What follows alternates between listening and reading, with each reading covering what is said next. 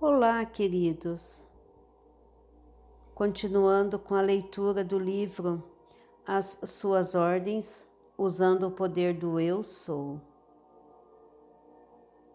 A vida não se importa se você se chama de rico ou de pobre, forte ou fraco. Ela o recompensará eternamente com aquilo que você reivindica como verdadeiro de si. As medidas de certo e errado pertencem somente ao homem. Para a vida, não há certo ou errado. Como afirmou Paulo em suas cartas aos Romanos, como uma pessoa que está no Senhor Jesus, tenho plena convicção de que nenhum alimento é por si mesmo impuro, a não ser para aquele que assim o considera. Para esse é impuro. Pare de perguntar a si mesmo se é digno ou não de receber aquilo que deseja. Você, como homem, não criou o desejo. Seus desejos surgem dentro de você devido àquilo que agora afirma ser. Quando um homem tem fome, sem pensar, ele automaticamente deseja alimento. Quando aprisionado, automaticamente deseja liberdade e assim por diante. Seus desejos contêm em si mesmos o plano de expressão. Assim, deixe todos os julgamentos de fora e eleve-se em consciência ao nível de seu desejo, tornando-se um com ele ao afirmar que assim seja agora.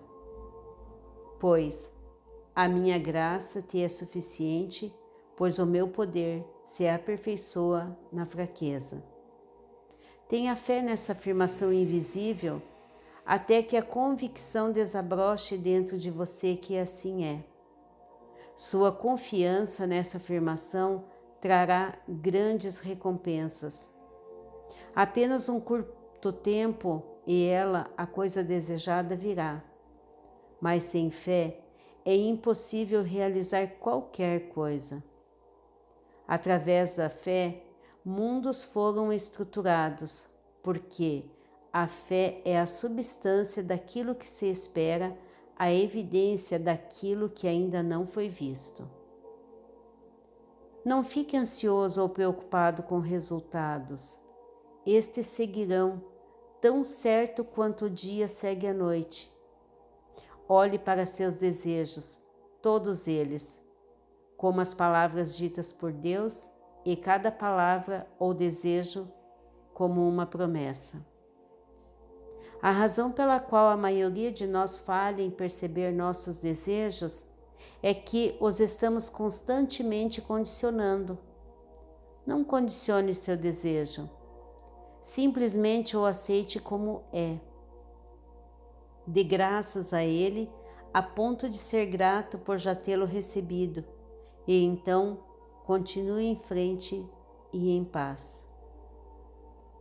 Tal aceitação de seu desejo é como plantar uma semente, uma semente fértil, em solo preparado. Pois quando se planta a coisa desejada em consciência, confiante de que ela aparecerá, você fez tudo o que é esperado de você. Mas preocupar-se com como seu desejo está se desenvolvendo é segurar essas sementes férteis em um punho mental e, portanto, nunca plantá-las no solo da confiança. A razão pela qual homens condicionam seus desejos é que julgam constantemente pela aparência de ser e veem as coisas como reais, esquecendo-se de que a única realidade é a consciência por trás de si. Ver coisas como reais é negar que todas as coisas são possíveis para Deus. O homem aprisionado que vê suas quatro paredes como reais está automaticamente negando a vontade ou promessa de liberdade de Deus dentro de si. A pergunta feita frequentemente quando essa afirmação é feita é: se o desejo de alguém é um presente de Deus, como você pode dizer que, se alguém deseja matar um homem, tal desejo é bom e enviado por Deus? Em resposta a isso, deixe-me dizer que nenhum homem deseja matar outro. O que ele deseja é ver-se livre dele. Mas visto que não acredita que o desejo de ser livre contém em si o poder da liberdade, condiciona esse desejo e vê a forma de expressar essa liberdade somente através da destruição do homem, esquecendo-se de que a vida envolta no desejo tem formas que ele, como homem, desconhece. Suas formas estão além da descoberta. Assim, o homem distorce os, os presentes de Deus com sua falta de fé. Gratidão por me acompanharem aqui nessa linda jornada de despertar e até o próximo áudio.